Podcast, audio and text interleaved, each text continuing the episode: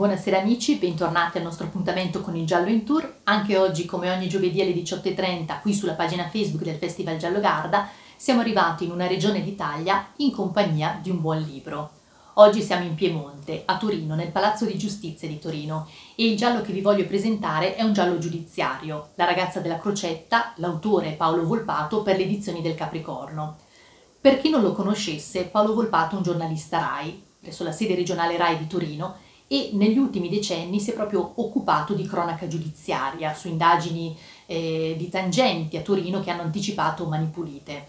Qui lo troviamo il suo esordio narrativo, un esordio con un giallo che comunque rimane sempre nell'ambito giudiziario e che riflette molto su quello che è il senso di giustizia. E tutto questo viene fatto attraverso gli occhi della protagonista, che è un magistrato donna, Silvia Matteis, che si trova proprio ad essere divisa tra quello che è il suo ruolo eh, di magistrato e quindi sulla sua vocazione quasi, eh, un ruolo che lei esercita proprio con una grandissima passione, e il ruolo di madre-moglie che invece è messo in grande discussione. Il marito Alberto, un docente di filosofia, denigra la donna per la sua professione, eh, non la calcola, non la considera e gli stessi figli addirittura ehm, hanno vergogna della professione della madre e lei si trova proprio in grande difficoltà e la sua ancora di salvezza rimane proprio il suo lavoro, la, la sua missione proprio. E in questa indagine introspettiva di questa donna ehm, ci sarà anche un'indagine sulla giustizia e sul rapporto che ha con gli altri colleghi eh, ci sarà anche il, lo suo scontrarsi, la sua emotività che si scontra con la freddezza e l'oggettività degli altri colleghi, la sua emotività che deve essere in qualche modo arginata per il senso, per l'oggettività della giustizia, si scontra un po' con l'oggettività della giustizia. E tutto questo viene accentuato da un fatto che accade a Torino in quei giorni, che è il suicidio di una ragazza di 16 anni che eh, Silvia non crede fino in fondo sia un suicidio. Negli stessi giorni a Silvia viene affidata un'indagine che è ehm, di presunte tangenti a, mm, su appalti di, di, imprese per lavori che riguardano passante, un passante ferroviario e che riguarderanno personaggi ben in vista proprio a Torino. Questi due fatti in qualche modo verranno ad essere collegati e mm, di più ovviamente non vi voglio dire, fino ad arrivare a creare in Silvia proprio l'idea che il suicidio di questa ragazza non sia un suicidio senza ovviamente spoilerare troppo, vi dico che a me questo giallo è piaciuto tantissimo, mi è piaciuta anche molto tutta la componente, la riflessione sulla giustizia attraverso questa, questa donna molto turbata, molto, eh, molto inquieta e eh, anche il rapporto tra l'altro familiare poi avrà un'evoluzione nella vita di Silvia.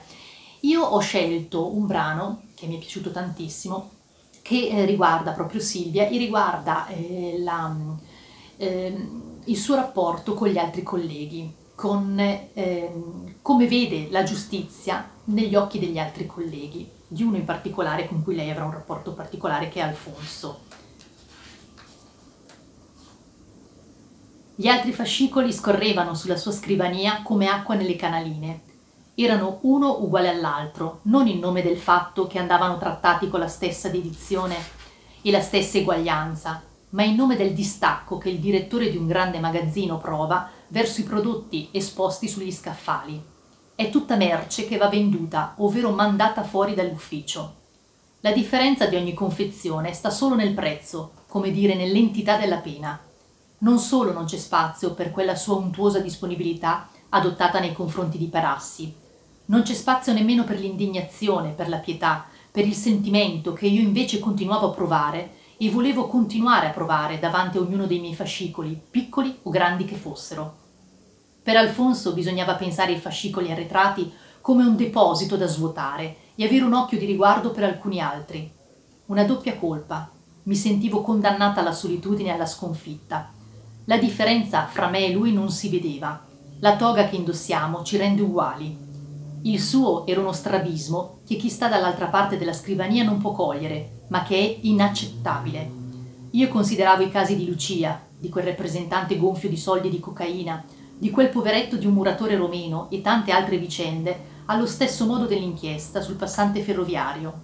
Secondo Alfonso sbagliavo e lui era lì per ricordarmelo. Il libro è La ragazza della crocetta, l'autore Paolo Volpato per le edizioni del Capricorno. Il nostro viaggio in Piemonte termina qui L'appuntamento è per giovedì prossimo, sempre alle 18.30 sulla pagina Facebook del Festival Giallo Garda, con un giallo che indagherà su una relazione affettiva.